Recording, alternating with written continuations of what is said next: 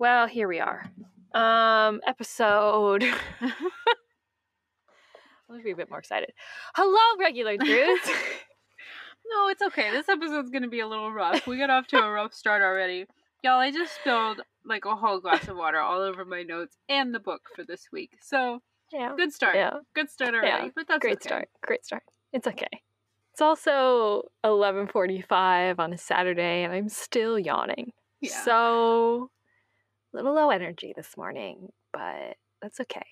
That's I'm happy okay. to be here. I'm very happy to be here too. I always love talking to you, Court. That's always the bright side. It is. It really is. This is episode 37. Oh, wow. Okay. Yeah, 37. And we're going to be discussing Nancy Drew Girl Detective number 3, False Notes.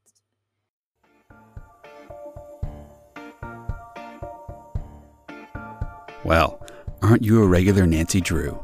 We sure hope so, and we hope you are too. Join us as we talk Nancy Drew cover to cover and click to click. Welcome to Regular Nancy Drew.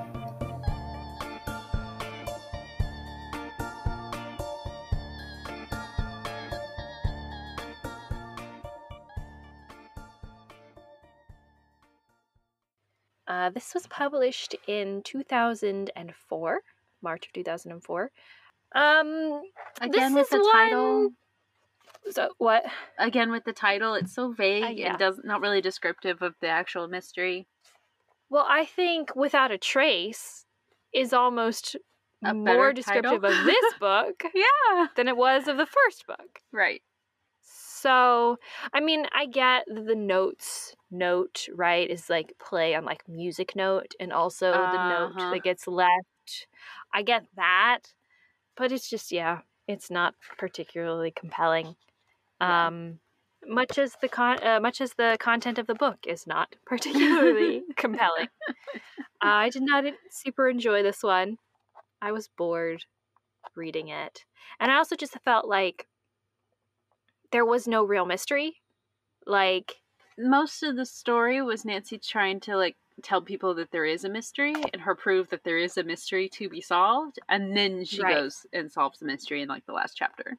Well, and also just like Nancy doesn't really have proof that there's a mystery. And the whole book, she like spends like trying to find proof that there is in fact a mystery.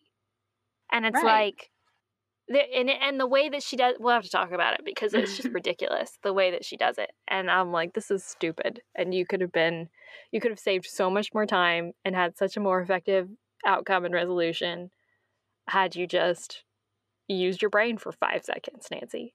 Yep. But yeah. So 3 words. Pianos. Or just music, like classical music. Yeah. That works. Disappearance? I don't even want to say kidnapping. Yeah, right. Classical music, disappearance. And like, I mean, I guess just like hometown vibes. Yeah. You know what I mean? I don't know if we're going to have that in I wonder if this whole series, like if all of it is in River Heights, because so far it has been, which I love, honestly. Mm-hmm. I think it's great. But it doesn't, it feels like there's some aspect that is missing. Right. You know what I mean? And I think part of that is the adventure aspect. Because if Nancy is just slumming around her hometown, it's not super adventurous. You know what I mean? Absolutely not. Yeah. Yeah. So, yeah. So, classical music, disappearance, hometown, I think, is where I land. Perfect. Okay. So, chapter 1, we start off. Nancy is shopping for a birthday present for her father's birthday. Carson's birthday is coming up, but she's really struggling, trying to find something. While she's out shopping, she gets gestured into Psychic's Parlor, which is a store owned by her friend Lucia Consalvo. And they're talking about, Nancy's asking her for like her advice and her opinion on what she should get Carson for his birthday. But then suddenly Lucia like interrupts their conversation and says that like, in that psychic way, something is very wrong. But so they look out the window and they see that there is a couple on the sidewalk who are seemingly having some kind of disagreement about going into the police station. Mm-hmm. So interesting. Now we know why something might be very wrong. Maybe there's something serious going on that might make them want to go into the police station. But so the woman seems to be trying to stop the man from going into the police station. Nancy does notice, so she thinks that the woman looks kind of familiar to her, but she can't really place her. And then it ends up that the man starts walking to the police station, but the woman successfully stops him. And then they get into a blue sedan and drive away. Mm. So after they drive away, we have a little guest appearance by someone from the last episode. Yeah, Harold Safer. The return of Harold Safer. Our Broadway musical Sunset and cheese-loving neighbor who I think his cheese shop is like right next door or something. So he pops in to say hello. Nancy ends up inviting both him and Lucia to Carson's birthday party. And she's like, okay, now I'm going to continue on with my shopping trip. But she's really just kind of distracted by what she just saw with the couple going to the police station or trying to go into the police station to really focus on the shopping. She does run into Bess and George on the street, and Nancy starts telling them what she just saw. And she realizes that, oh, I do recognize that woman from somewhere. Her name is Heather Simmons, and she's actually running for River Heights mayor right now. Nancy explains that she doesn't know her personally, but Ned, who is actually working for his dad's newspaper. I know. We'll have to talk about that. The River Heights Bugle, Ned has been working there, and he is covering the race, obviously writing articles over the summer about this mayoral election. He's also taken a class. Oh, yeah, because the husband's a professor, right? So Ned is also taking a class from the professor husband. Apparently, the current River Heights mayor is retiring, so now there's this race between Heather Simmons and someone else named Morris Granger, who is this, like, company owner. He's super rich, like, corporate type guy who nobody in town really likes that much.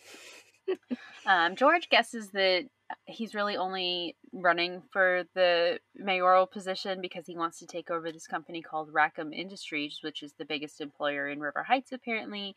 But he's also done a lot of things for the community. He's built a bunch of parks with his money, an ice skating rink, and he's also invested in the children's hospital recently.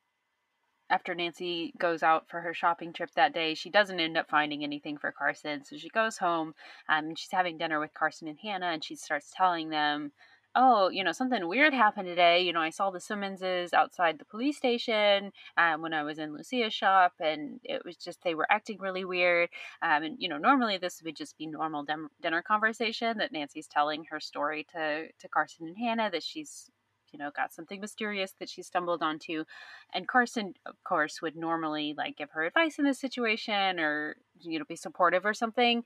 No, he, like, starts acting really strange. Like, he almost chokes on his food when he's taking a bite. His face just, like, goes sheet white. He's, like, absolutely shocked to hear what Nancy is telling him. Very weird. What's going on with Carson?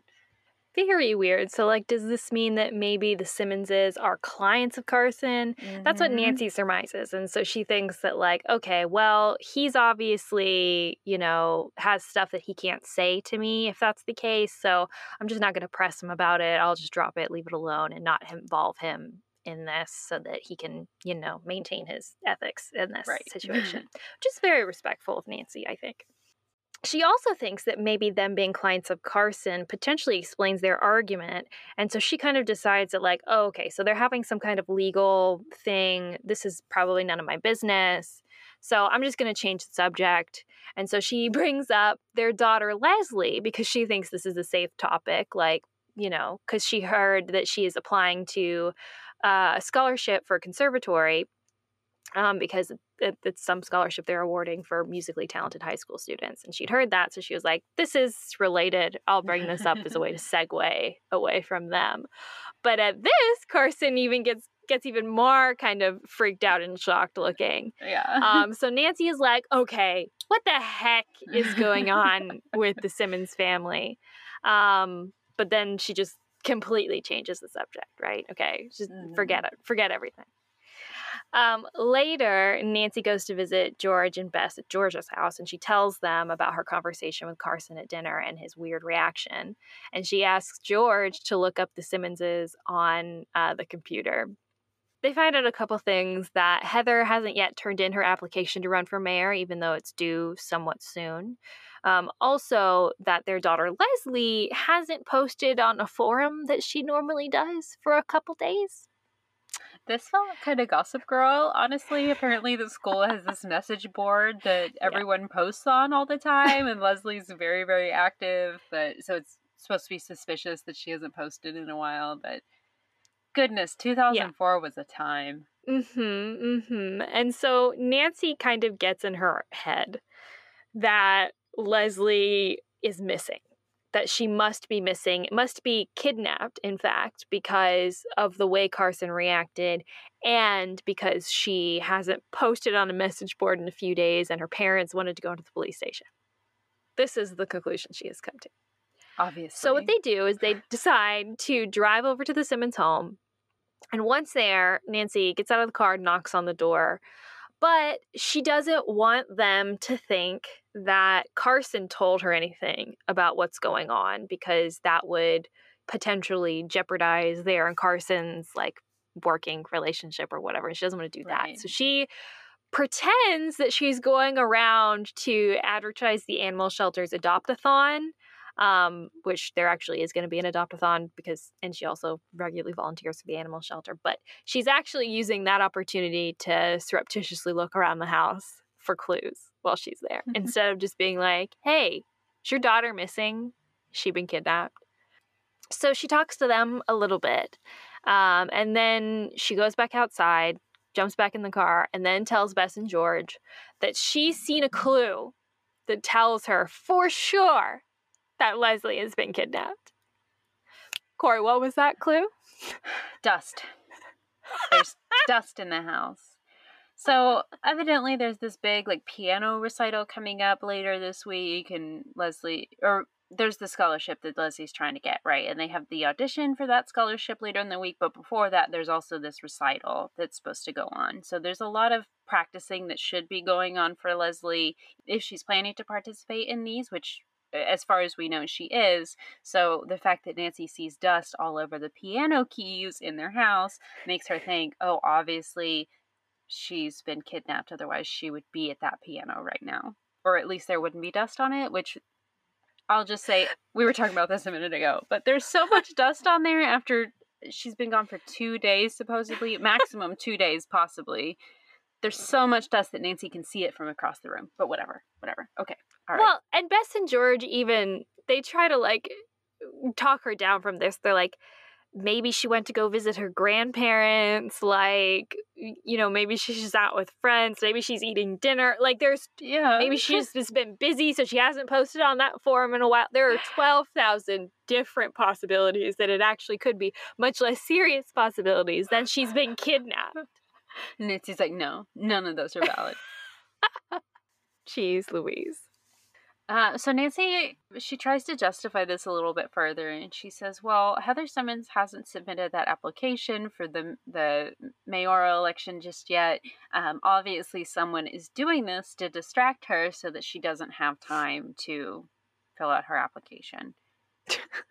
Whatever. George, being the sensible one for once, she decides to call up the music camp that Leslie has been attending and ask them about her. And they say that, nope, she didn't show up to camp today. Actually, this is the first time we've had any issues with her not showing up. It's very unlike her. Okay, all right, a little bit more suspicious now. So they head back to George's house, and George, being the computer-savvy girl that she is the one to do the Googling that happens next. Nancy decides that they need to point their investigation toward this Morris Granger guy, the other guy that's running for mayor, because obviously if there's someone interested in getting Heather to not run for mayor, it must be her opponent, right? We have no reason to think that that is the motive for this crime that we don't even know has happened. Right. But, right, you know, whatever. Anyway. But it's obviously him, and Nancy considers no other suspects. All right, so Basically, George turns up that he has a lot of property that he owns around the U.S., but they don't really find anything suspicious or anything that seems like unscrupulous of him or whatever. So George does some quote-unquote hacking. And Nancy's like, I wouldn't normally condone this kind of behavior, but, you know, it's for a good cause. I thought this was so interesting. It's very funny. She's like, George can find anything on the internet. I could never. George is Googling things. George is looking it up using, maybe not Google because it's 2004, but she's on Ask Jeeves or something. She's using a search engine, Nancy. It's not that hard. So Nancy decides that they're going to go over to Morris's place and snoop around there. When they get there, they notice that there are cleaners just starting to arrive. And Nancy's like, oh, obviously that means that he's not in right now. So Bess and George, y'all be on the lookout, and I'm going to sneak in while the cleaners are like upstairs or whatever, and they won't notice me. And then I'll be able to be in his house, right? But unfortunately, she's like in the process of snooping, and she hears him return home, and he starts talking to the cleaners, and, you know, he's like, oh, let me go check on this, and I gotta go look for the dog, and like check on him. And Nancy's like, oh no, he's obviously gonna come in here and see me. So she has to like, it's a whole thing. She has to sneak around the house and like wait until he's like turned around a corner and open a door, and he's like, what was that door sound? And then the dog starts barking like crazy, and Nancy ends up in the basement, and then the dog keeps going crazy, and he's like, okay doggy, I'm coming, let's see what you're barking about. Oh, maybe you're just hungry and that's why you're barking and not that there's a person here. But eventually he does come down into the basement where Nancy is hiding with no way to get out. There is like a sliding glass door, right, in the basement, but it's padlocked from the outside, so Nancy can't use that as her exit. What the heck? Yeah. Sketchy. Okay. Yeah. But luckily, just as he is coming downstairs, he hears the telephones. So before he gets all the way downstairs, he goes back up to answer the telephone. So this gives Nancy time to escape with help from Bess and George, who have noticed that Nancy is trapped in the basement. And Bess comes and picks the lock on the outside of the basement door. Shining moment. Way to go, Bess. Yes. Picking locks. New skill for Bess. So they're able to escape. Later at home, Nancy decides to call Ned and asks him to set up an appointment with Rackham Industries CEO for an interview, because she thinks, based on what George has said, that Morris Granger is trying to buy Rackham Industries, and she thinks, I guess, that she can get some kind of information out of them about this deal, and then that would help point to his desperation to become mayor, and then that would point to his motive for kidnapping Leslie. Oh boy. So Ned, of course, being the dutiful manservant that he is, does that. And then the next day they head over there. So they go upstairs, but they have to wait a few minutes for a secretary to come back. She eventually does and greets them, but then she mutters something under her breath about an irresponsible brat of an intern. But okay, whatever.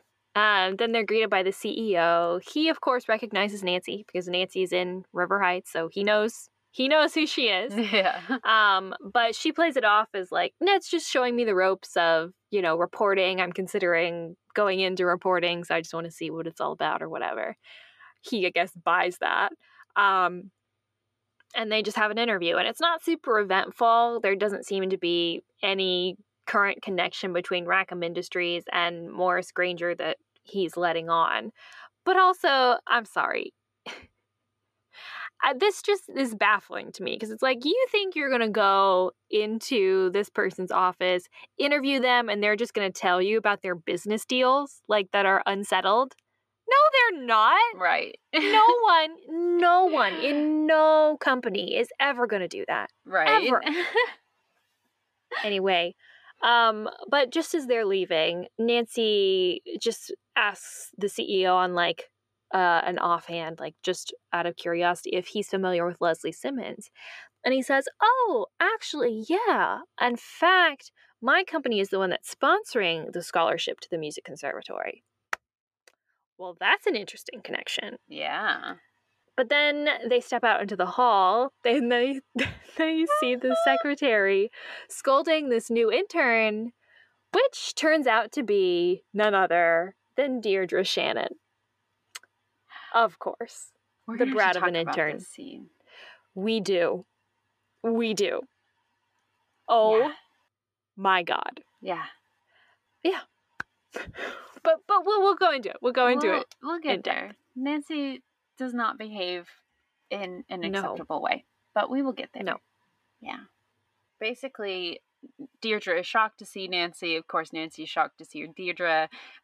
She's kind of like, what are you doing here? And Deirdre, like, almost seems embarrassed. She's like, oh, yeah, I've got this internship this summer. And, you know, I didn't expect to see you here, Ned. And, well, one, she's embarrassed because Nancy thinks, oh, right, she wouldn't want to be seen working.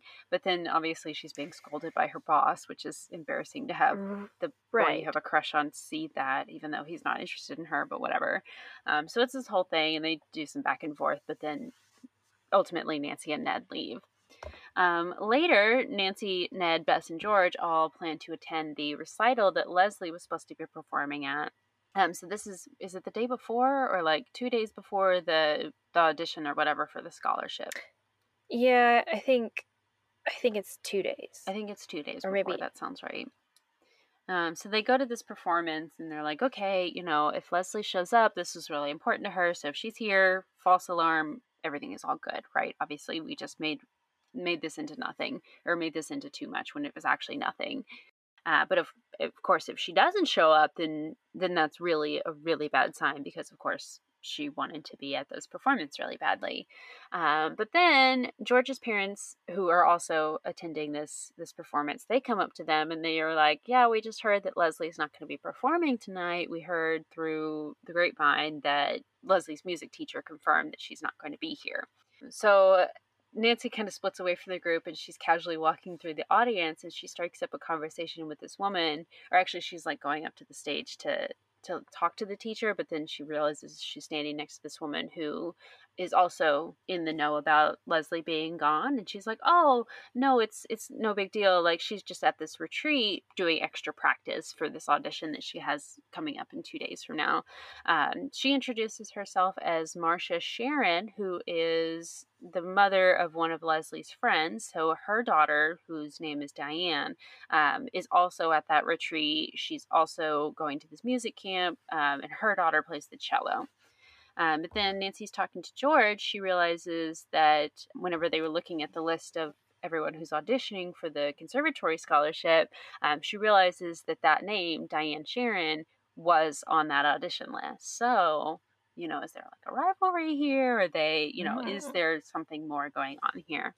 But Nancy also does get a chance to talk to Leslie's music teacher, and she says that actually, no, she didn't know that Leslie wasn't going to be at the performance tonight, that now she's kind of left in the lurch because she has to like find somebody to fill that spot. And then her father just called very recently and said, actually, she's going to be away on this retreat. She's not going to be at the audition. And the music teacher was like, oh no, she has to be at this performance. Like, why don't you let her come? And the dad just got like kind of hostile and was like, mind your own business. And then left it at that. And she didn't get any other information about it. So it is getting a little bit suspicious here. Yeah. Yeah. So the next day, Nancy decides that she should go ahead and tail Morris Granger, because obviously Leslie is missing and obviously Morris Granger has something to do with it. So we don't have any other leads. We're just going to have to follow him and hope that he leads us to Leslie. So she convinces Bess and George to join her in doing this, of course. And after staking out his business, they follow him to this hospital construction site that he's building this hospital. They try to follow him through this construction site, but obviously this proves pretty challenging and they lose him. And then just as they're like debating on what to do next, he actually sees them like hiding and chatting and asks them like, what are you doing here? This is a closed construction site. Yeah. What the hell? Nancy kind of rather boldly declares that they were actually following him here. And she explains even that, like, we suspect you of kidnapping Leslie. Just like, wow, ballsy move, Nancy. Yeah. He is obviously shocked by this accusation, but he's actually mostly upset that Leslie is missing. He's not really concerned about the accusation against him. He's worried about this girl who's missing. He says Leslie's a wonderful girl, and then he basically like drags Nancy, Bess, and George over to the Simmons' house to get to the bottom of this. Thank God, right? Someone has some sense. So once we get there, the Simmons finally explain that they don't actually know that Leslie is missing. She left a scrawled note that just said, "I'll be back." And they assumed that it meant that she would be back later that evening, but the longer she's been gone, the more worried they've gotten, obviously. And Heather didn't want to go to the police originally, and now she's worried that, like, it's too late at this point, which we're going to have to talk about this later because this is baffling to me. Morris is, like, super concerned about this, and he offers, like, a $10,000 reward to, he says, you know, just let me know, and I'm, you know, willing to put that forward for whoever can find Leslie. Wow.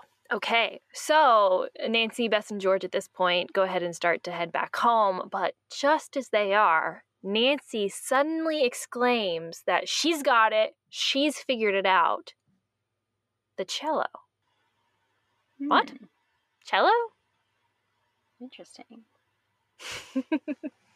Nancy finally starts to, like, understand the pieces of this and put things together and say, maybe this isn't about the mayoral race after all. Right. Maybe I jumped the gun a little bit trying to assume that that must be what it was. No, this is actually about music.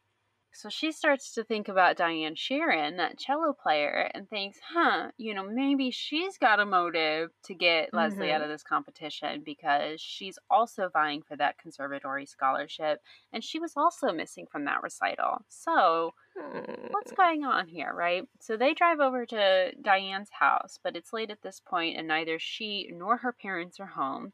There's actually a babysitter at home with Diane's little brother who she starts talking to the babysitter, and then the little brother is, like, in the house also yelling at Nancy through the door. And he's kind of upset, and he's just tired, and he's like, oh, I'm so mad because Diane got to go play at the cabin at the lake, Lake Firefly, he says, and I had to stay here with the babysitter, so this stinks, and I'm in a bad mood, right? And Nancy's like, oh, well, obviously we have to go to this lake house on Lake Firefly because obviously that's the key to everything, right? But Lake Firefly is, what, 5 hours away? 4 hours away? And it's already 11 p.m. But this audition that Leslie is supposed to be at is at, like, 8 a.m., so they need to go tonight if they have any hope of finding her. Yeah, so obviously Nancy convinces Bess and George to go along with her on this ride, even though they obviously don't want to, and they're, like, falling asleep as it is. They were like, all right, Nancy, we'll go to the Sharon's house, and then we're going right to sleep. And Nancy's like, change your plans. We should have made that one of the three words. It should have been classical music, disappearances, and Nancy convincing Bess and George to do things that are bad ideas, but but she does convince them, and she also gets George to bring along her handheld computer, which she will use to do research about both Firefly Lake, which she has to, like, figure out where their cabin is on the lake, and then also research the Sharons as well. Sorry, what were you gonna say? What the fuck is a handheld computer? Is it it's a laptop, right? Yeah. Yeah. What? Was handheld computer something we called them in 2004? We didn't call them laptops? I don't know. I was so baffled by this. Sorry. Anyway, continue.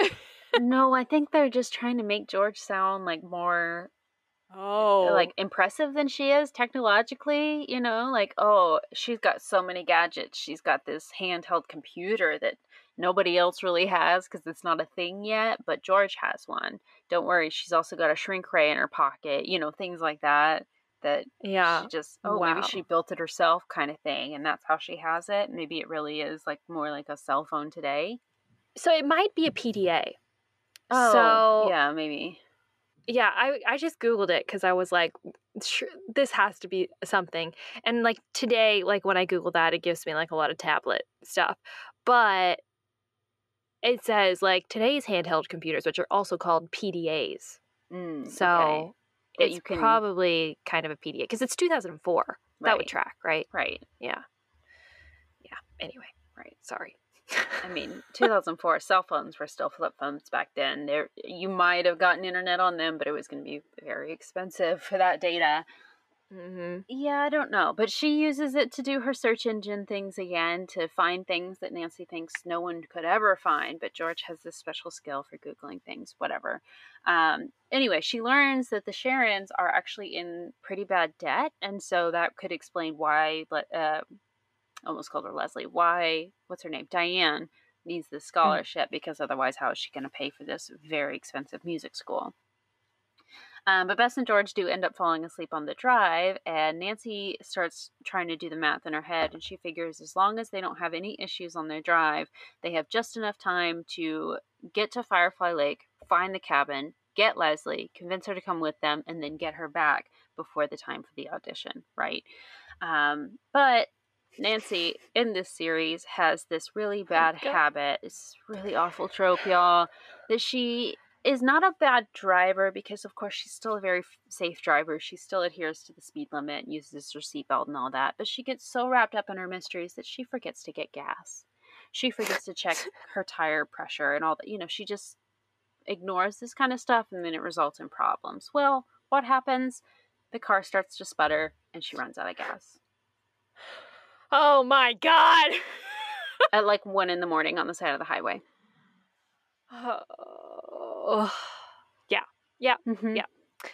So they're out in the middle of nowhere. So it takes an hour and a half, but eventually they're able to call a nearby truck stop and convince someone to bring them a can of gas. Wow. Wow. So now they're tight on time now. Everything's fine now. They're back on the road. They have gas. But obviously the pressure is now on to get there on time and get Leslie back on time. George, from her searching, also can't find any addresses around Lake Firefly. Apparently, I don't know, maybe it's like a new lake community or something, or it's just so rural that there aren't addresses. I don't really get it. Whatever. They made such a big deal out of this, and it never ended up being anything. Well, I mean, it kind of did, but not. I mean, a little bit, but like they end up seeing because they have mailboxes anyway. Anyway, sorry, I'm getting sidetracked. Yeah, it's not that important. So once they get there, they spend like an hour looking at all the cabins and mailboxes, just trying to determine where the Sharons live. But like they have no luck. Obviously there aren't like names on these mailboxes, or maybe there are, and they're just like trying to read them and squint them as they go by. I don't know. But so they have no luck. They're exhausted. And like at this point, there is seemingly no way they can get Leslie back in time for her audition. So Nancy decides to get out for a minute, stretch her legs, try to regroup a little bit. But as soon as she does, she hears piano playing. Oh. So they're like, Nancy calls Bess and George out, and she's like, I hear the piano. And so they all rush over to the door of this house where this is coming from. They knock on it, and then they're greeted by Leslie. Yay! We found Leslie, everybody. Leslie is confused as who we are. But we explain. And she says that she was actually expecting the Sharons to come pick her up over an hour ago and then drive her back into town for her audition. Oh, okay. So now we kind of realize what's happened. And Leslie explains further that the Sharons had invited her to come up here to their lake cabin with Diane under the guise of having like some peace and quiet to practice for their upcoming auditions. They actually had to pick up Diane yesterday for a quote-unquote dentist appointment, and then promised to be back up for Leslie early this morning. And early, they mean like 3 a.m.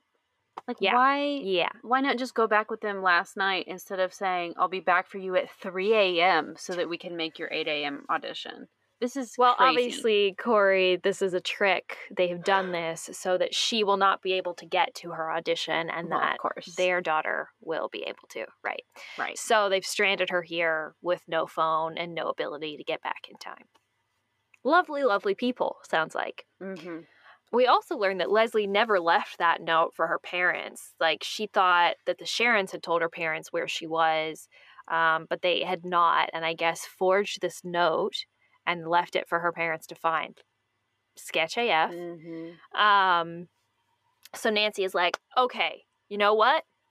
We're going to do this. We're going to get to River Heights on time, even though at this point, there's no way. They're an hour behind schedule. Nancy, of course, is not going to speed. She wouldn't break the law. So she just thinks, she's just basically saying this, like, to try to keep everybody motivated, right? And get back in time. Yeah. Well, they don't get back in time. The audition was at 8 or 8:30 or something, but they don't get back until like 10 o'clock. They go straight to the conservatory auditions where they've already called the Simmonses and told them, you know, like, meet us there. The parents have already like been there for a little while trying to convince the judges to wait for her, but no luck. They get there and they're told too late to audition. Sorry, you've lost your chance. So they go in anyway, and they learn that the scholarship actually went to some flautist from West Heights. So at least the Sharons didn't win in the end after all this plotting. But it's, you know, Louise. All of it's for nothing. Nancy also does realize that, hey, it's Carson's birthday, and I still haven't gotten him anything for his present. And there's a party tonight that she's hosting and has done nothing to plan for it. She's like, oh, well, I need to get, like, caught up in my sleep anyway, so I'll just have to, like, figure something out later. She's just about to fall asleep, and she has an idea, and she makes a few phone calls, and then she sleeps for the rest of the day. All right, well, she does also invite the Simmons to come to Carson's party later. She's basically invited the whole town. Chief McGinnis has promised to come. Mm-hmm. Later at the party, Hannah has gone all out with making the food, so Nancy doesn't end up actually needing to do anything for it. And everyone has now shown up to the party, and Nancy's kind of, she's greeting people, but they also really just want to hear about the mystery. So she's explaining everything that's happened over the past few days, and Carson's hearing about a lot of this for the first time as well. Morris Granger shows up, and he's very excited to know that Leslie's been found. And actually, he's so pleased that he says, oh, you know, at the beginning of this, I did say that I would give a reward to anyone who was able to find Leslie. So Nancy, I'm giving you 10 grand. Congratulations. And Nancy's like, oh yeah, I kind of forgot that you were, so you know, that you'd promised this reward.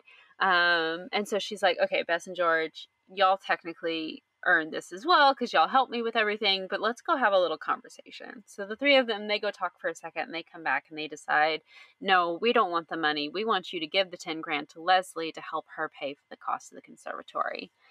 This makes everyone sob, and they're so excited and happy for Leslie, who's like, oh, no, I couldn't. Okay, if you insist, I'll accept. Wonderful. So, hurrah, it's so exciting. And then Nancy announces, one last thing. I do have a present for my dear father. And she leads everyone into the living room where she has set up, with the help of Morris Granger, a massive piano with a bunch of chairs like set around it for a little performance that Leslie is going to give. And Nancy's gift is this performance. So Carson takes the seat of honor right in front, and they have the little piano recital with Leslie playing for everyone. So this is the phone call that she made earlier to arrange for Leslie to perform for Carson. Everyone cheers, and that is the end of the story. Well, what an interesting one, eh, Corey? Yeah, sure. No. There was no mystery. There's no mystery. The mystery is there a mystery? Here's my big issue. My big issue with this book is that Nancy thinks a girl is kidnapped, and she effectively does nothing. Right. She thinks, oh, I know. I can't talk about this with my father because that would jeopardize his ethics in this situation where a girl is missing. Right. I'm not going to go talk to her parents because I don't want them to think that my father has compromised his ethics in telling me something about this case. Right. She's not worried about the girl missing at all. No, she's just confident in her ability to find her. Like... Which, by the way, she does find her, but she fails at doing it in time. Yeah, so confident about it that she doesn't even consider any other suspects than the one that she decides is obvious. I'm just like, this girl could be in danger. She could be in danger. Mm-hmm. She could be trapped somewhere. Like, she may not even be kidnapped. Like, there are so many possibilities. And she believes this wholeheartedly. And yet, she doesn't decide that it warrants any kind of serious action on her part. Not talking to her parents, not talking to Leslie's parents, not going to the authorities. Right. Like, how irresponsible is that? It also results in, like, this incredibly convoluted mystery where, I mean, not convoluted, just, like, nothing mystery where just, like, we don't do anything about the real problem. We just run around and go places and talk to people who don't tell us anything until we finally get to the Simmons who explain. And then immediately after they do, we realize what's going on. Right. So that's what needed to have happened. Right! If you had just done that day one or gone out in the road and be like, when they're arguing in front of the police station, be like, are you okay? Is there something I can help you with? Right. We could have been resolved that afternoon. Like... Well, and Nancy even, like, kind of makes this point. She's like, you know, maybe something did happen to her and they don't want to go to the authorities because the kidnappers have left, like, a ransom note that instructs them not to seek help or they'll harm Leslie mm-hmm. or something. Nothing like that. So why the hesitation with going to the police? If your daughter leaves a note saying I'll be right. back later and you expect her home for dinner and then she's not, why not go to the police? Well, that's the other thing, right? Mm-hmm. That's the other big issue in this book is these parents win the award for worst parents of the fucking century. Right. Because who in their right mind, your teenage daughter is missing.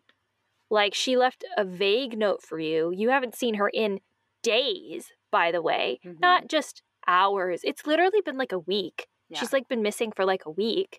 And she has important things that she's supposed to be at. And you don't go to the police and you're covering for her disappearance to other people. Right. That's suspicious AF. Mm-hmm. Like, if I was the police and I came into this situation and I realized that your daughter has been gone for days and you've told people that she was actually just out, you know, doing stuff or whatever, I would suspect you were involved in her disappearance. Right. Right. Like, I'm sorry. Like, these people seem awful. Awful. Yeah. Just like, no, I cannot imagine being a parent and your child is missing for days and you decide you shouldn't go to the police because why? Because you don't have enough evidence that she's missing. She's been missing. Right. Also, so there's that stupid, first of all, the conception about having to wait 48 hours for someone to be missing is incorrect, is false. Right. Do not wait 48 hours to report someone missing if you believe that they are gone. Speak especially to if you think they could be the authorities. Danger. Right. But especially when it's a child, you don't freaking wait. Right, right. You don't wait. You go immediately. The faster that you can go and notify the authorities, the faster response, the better chance you'll have of them being found. What is the worst case scenario there? They find her, like, at her friend's house and she was planning to be home by dinner? Great. That's a great scenario. If that's the worst thing that could happen. Yeah, or they say, sorry, we don't have enough evidence to go on. We can't look or we can't find her. Right.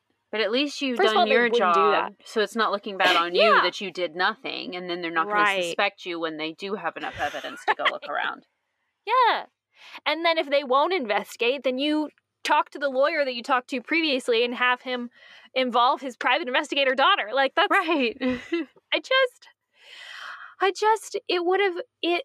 This mystery would have been so much more effective if at the very beginning her parents had notified Carson and then the police didn't want to get involved because we already know that Chief McGinnis is kind of ineffective, right, in this series, right? So they say, she left a note. She'll be back, whatever, right? Call us in a few days or whatever.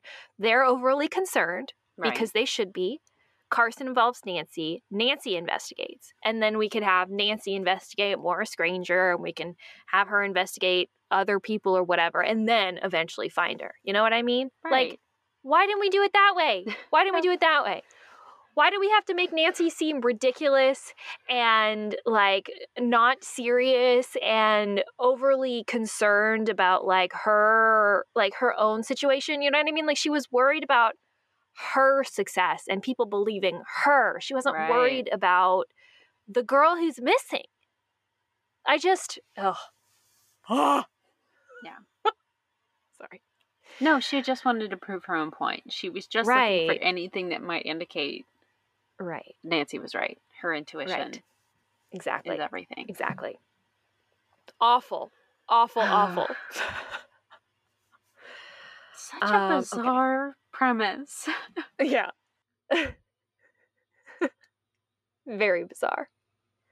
I mean, I understand. I appreciate where it comes from, right? You want to yeah. have a mystery where people don't believe Nancy Drew. But that's fine. That's fine. That was not what this was. No. Also, like, Bess and George didn't necessarily believe her, but they went on and supported her. She didn't tell anybody else. She didn't tell anybody else. Her, nothing. No. It was just proving to Bess and George, who are going to be supportive of her yeah. either way. Yeah. I was like, it's just absolutely ineffective on all counts. Ineffective on the premise, ineffective in the plot. Like, it's yeah. just none of it worked. None of it worked. No. Yeah. Oh. Anyway, let's talk about Deirdre. Yeah, I was about to say. Okay, thank goodness. Let me find the page. Oh, wait, no. Okay. Oh, I did have one. I did have a note that I actually kind of like Ned and Nancy's relationship in this series so far. I mean, from the representation I've seen. Is this book Ned propaganda? Because, you know, she asked Ned to make that call or whatever to set up that interview. Mm-hmm. And he's like, yeah, I did. I called, you know, we should be right on time when we go. And, like, he's just, like, absolutely, like, does everything she asks and is, like, supportive and doesn't make any, like, side comments mm-hmm. or anything like that. He's just there. He's just happy ready to go for along it. With it. Yeah. Yes. I was like, am I catching feelings? What is yeah. this? This is such a foreign feeling. I like Ned. This book is trying to make me like Ned, and I'm uncomfortable. But anyway, okay, we were going to talk about Deirdre. Deirdre. Yes. Okay, yeah, so it's in chapter 6. So Nancy calls Deirdre the richest, snobbiest girl in town. They both say, "What are you doing here?" to each other at the same time. Deirdre scowls at Nancy. Then she noticed Ned, and her expression played through an interesting range of emotions from surprise to delight to embarrassment. I hid a smile. Deirdre had always taken great pride in her family's wealth, never hesitating to show off her expensive car or the latest fashions. Nothing wrong with that. It had to be mortifying for her to be caught working like a regular person, especially by someone she couldn't stand, which would be me. Working like a regular person. Excuse me? What the fuck, Nancy? So Deirdre's trying to better herself by getting work experience. It must be so embarrassing for you to have to work. What? Nancy ridicules this girl and, like, relishes her embarrassment in this scene.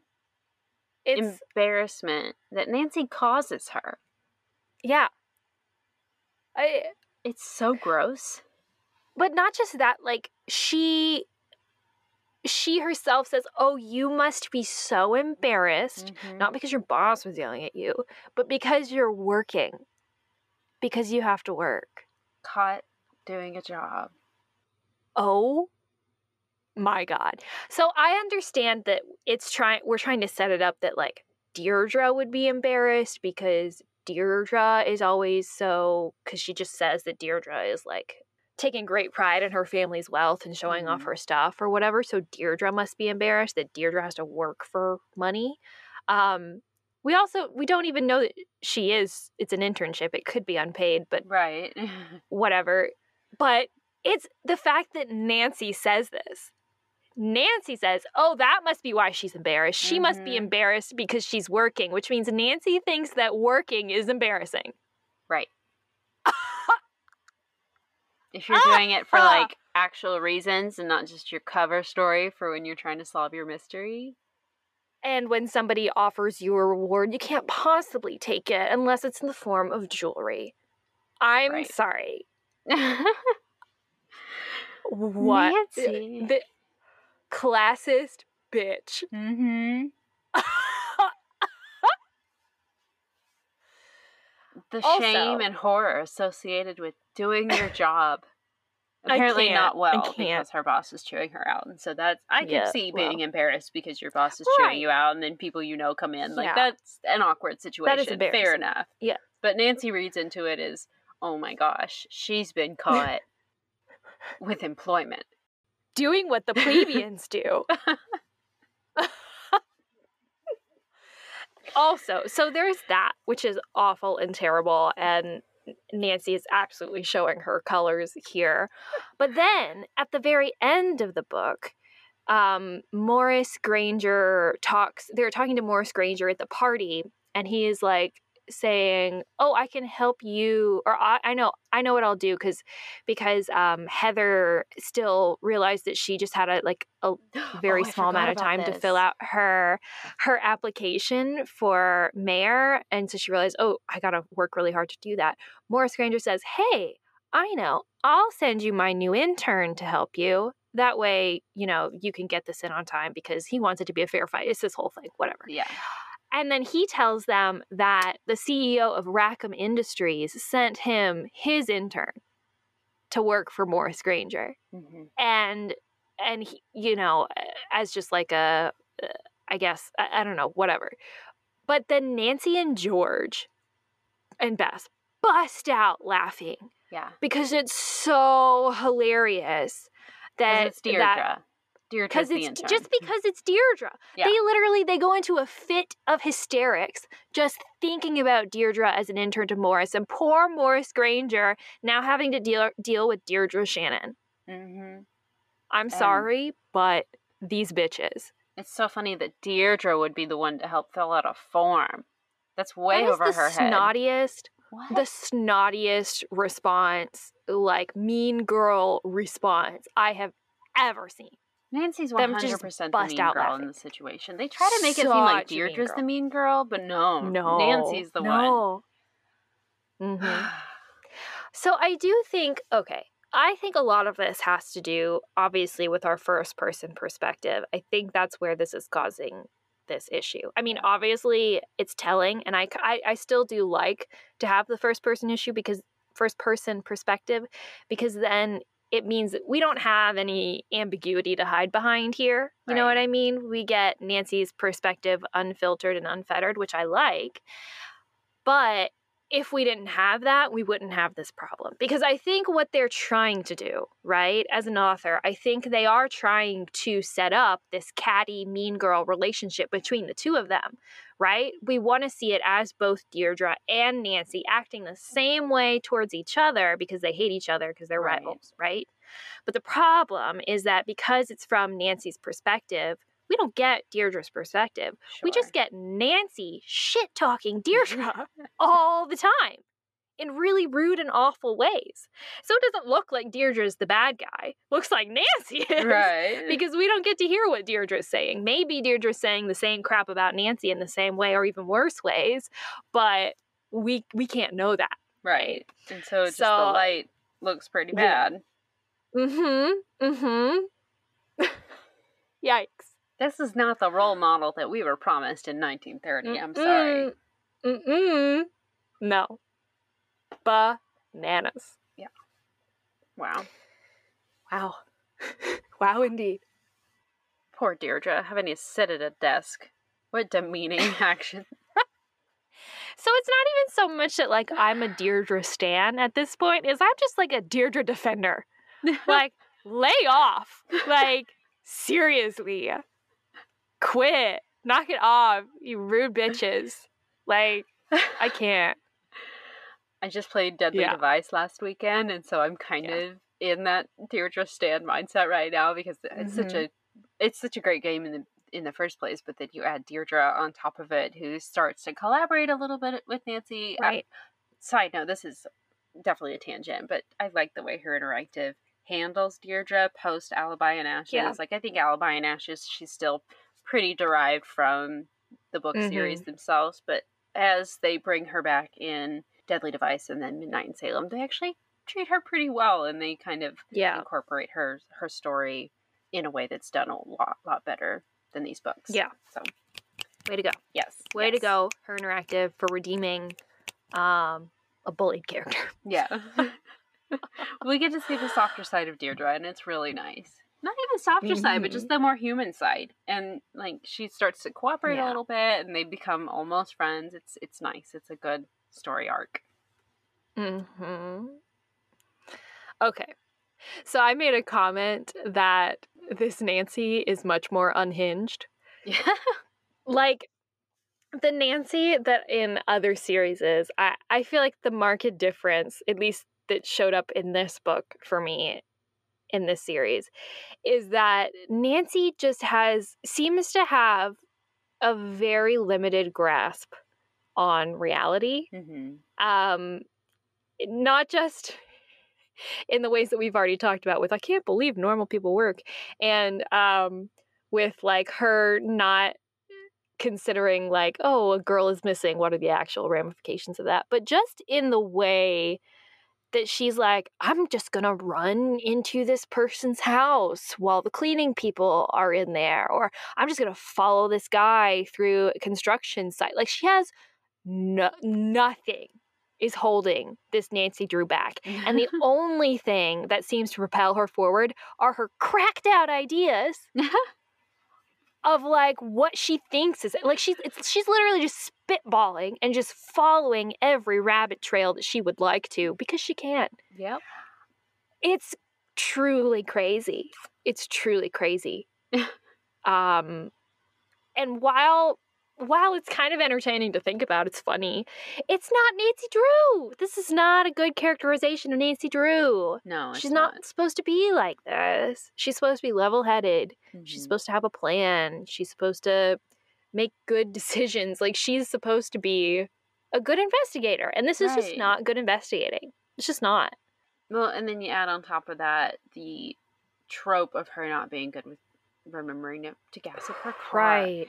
Oh, my gosh. It is a common trope in these stories that Nancy is making some progress on the mystery and then something happens to hold her back. But that something happening is she needs a key that she doesn't have, or she needs to go talk to this person to figure out this extra bit of the mystery. Or she's confronted by a bad guy. Exactly, yeah. And then she has to, like, go do something and then come back later to fix it. Not her own negligence caused a 2-hour delay in a time-sensitive investigation because she forgot to get gas. Mm-hmm. Like, that's not the Nancy that we are used to. Uh-huh. Uh-huh. Exactly. Yeah. I will also say that they returned back to a strawberry blonde Nancy in this series. Yeah, yeah. I noticed that on the first, or like the second page or something, that they said her hair was strawberry blonde.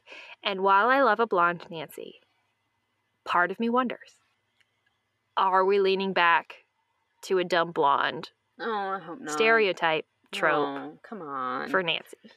Or a ditzy kind of mean girl look? Because that's what it looks like. That's what it reads as. Yeah, I don't know. No, there's definitely a lot to like get from the hair color that they put in here. I know it's kind of trivial, but it's really not when you think about it. Yeah, no, it's really not. Yeah. Yeah. Okay, would you want to talk about like the psychic stuff? Oh, yeah. Yeah. That was kind of cool. I mean, it was just like a little bit in the first couple of chapters, but I appreciated it. I did too. Also because Nancy didn't seem to like trivialize her friend, Lucia. Right. She didn't make a racist remark about her. Right. And that she spoke in a heavily accented but flawless English. Fuck you. Fuck you. I'm sorry. No, but she doesn't trivialize her like beliefs or her like her own like you know, psychic practices or something. They do kind of, Nancy does kind of play it off as being like, it's just for fun. It's just for fun. It's not serious or something. But she doesn't ever like say that like what she's doing isn't real or that she doesn't believe in it or something. Right. She just says that it's for fun. So interesting. Okay. Interesting perspective for 2004, which I feel like we were still kind of entrenched in the satanic panic of the 90s. Sure. Right? Yeah. So, like, very interesting that that's the perspective that we get here. Right. But nice. Refreshing a little bit. Yeah. I wonder how they became friends. Like, what's the backstory there? I don't know. You know? I wonder if she probably solved a mystery for her or something. Maybe. Yeah. Well, maybe that was, like, book 2, because we've done 1 and 3 now. Maybe we missed something in the lore from book 2. Yeah. But who knows? Yeah. Possible. Oh, yeah. I will say that when Nancy's like headed to the psychic shop, she is like describing the area. We've got the police station, and then a little bit further down the street is the psychic shop, and then next door is an antique shop. Alexi Markovic's antique shop? Is that Alexi Markovic's? Well, okay. Well, we are told in the first one that there are several antique stores in River Heights. Oh, fair enough. Because what's his name goes to like 3 of them or something. Oh, that's true. Yeah. Well, I'm going to assume that it's Alexi Markovic's shop. Well, I'm sure one of those 3 was. Sure. Right, it has to be, right? I mean. Right. Yeah. One of them has to be Alexi's. He owns an antique shop in River Heights, so one of them makes sense. If Harold Safer owns the cheese shop, of course Alexi Markovic owns one of the antique stores. And then it sounds like the cheese store is just like on that same road or in that same area if he just walked over. So I think that this is a nice little downtown area. It sounds like a good place to be. Yeah, for sure. Get some antiques. Get your future read to you. Get some cheese. Sounds like a really fun downtown. Not like serious. And then, you know, there's plenty of time left over to make up a mystery. You just happen to see something weird. This whole story was just Nancy's fanfic about a scene that she saw on the street. So funny. Anyway. One quick other thing that I made a note about. George has an older brother named Sebastian and a younger brother named Scott in this series. Mm-hmm. Fascinating. Yeah. I think Bess had a sister in the first book. They alluded to like her babysitting. Yeah, so her babysitting. It was like a sibling or another cousin of theirs or something. I don't know. Yeah, and I thought that was very interesting because obviously in the original series, I don't believe we get any mention of siblings for either of them. We get lots of cousins. We know there's lots of cousins in that family. Yeah. But no siblings. Yeah, very interesting. Nancy also says that George's room is like a disaster. Like it's filthy and super disorganized. I thought that was funny. Funny characterization, yeah. And when Bess walks in, she goes like, "Oh, you cleaned up" or something. Good for you, Bess. Do you have any other notes? Just a tiny one. I don't know about your copy, but at the back of mine, there's an advertisement for The Haunted Carousel and Danger on Deception Island. Oh, yes. I saw the Her Interactive ads. Yeah, that's what I got too. And I thought that was like, wow, a time when, to be a fan. What a golden age, right? Video games and books coming out at the same time, and they worked together to advertise. Just amazing. And the Emma Roberts movie would have been like in development at this point, you know? Yeah, that came out like 2007, six, I think. Six. Okay. Or, it doesn't matter. Wow. But like around this time. What a golden age for Nancy Drew. Yeah. Jeez Louise. Seriously. Oh, and to have been a part of it. I know. We are blessed. I know. We're so blessed. To be in a time like that again. I know we have the show ongoing, but that's really our only like current Nancy Drew thing, and that's not my favorite anyway. So yeah. Doesn't count. It's okay. Only good media counts. Well, they are coming out with new diaries right now, so I think they do one of those every year, every 6 months or so. I bet those are actually pretty good. We might have to do those after The Girl Detective. We might have to do those because I bet those are good. I've heard good things about them. I got a box set of the first like 5 or 10 or something. And just from like, I didn't read them, but I looked at the covers, read the back of them. Just from doing that, they seem pretty good. Mm-hmm. So. Those are also in the first-person perspective as well, aren't they? Mm-hmm. I think so. Yeah. Hopefully it'll be a little bit better in this perspective that we're putting. Yeah. Oh, yeah. So, yeah. Alrighty. Well. Flashlight score? Yes. No?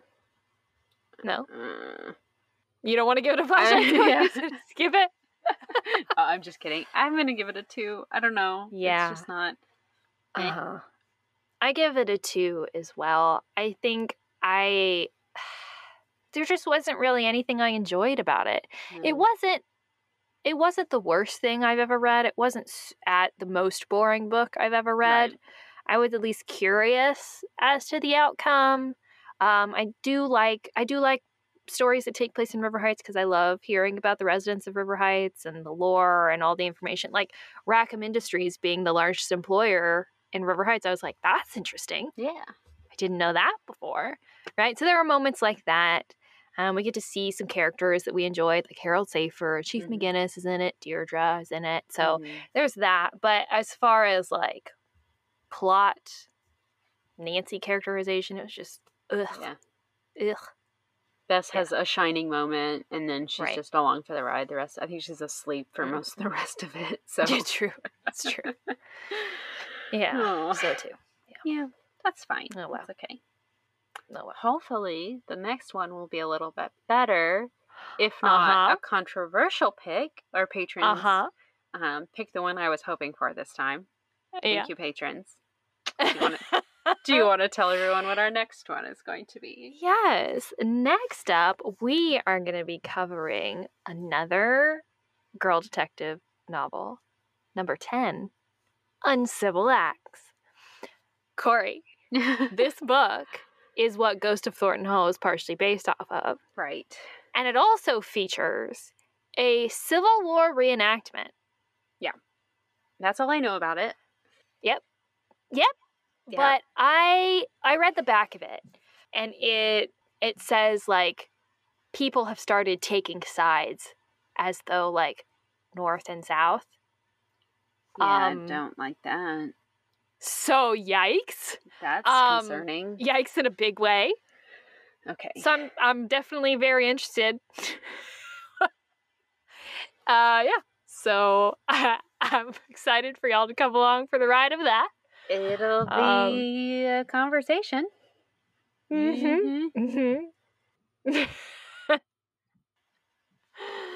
guess we'll see you then, regular Drews. Yeah, join us next time.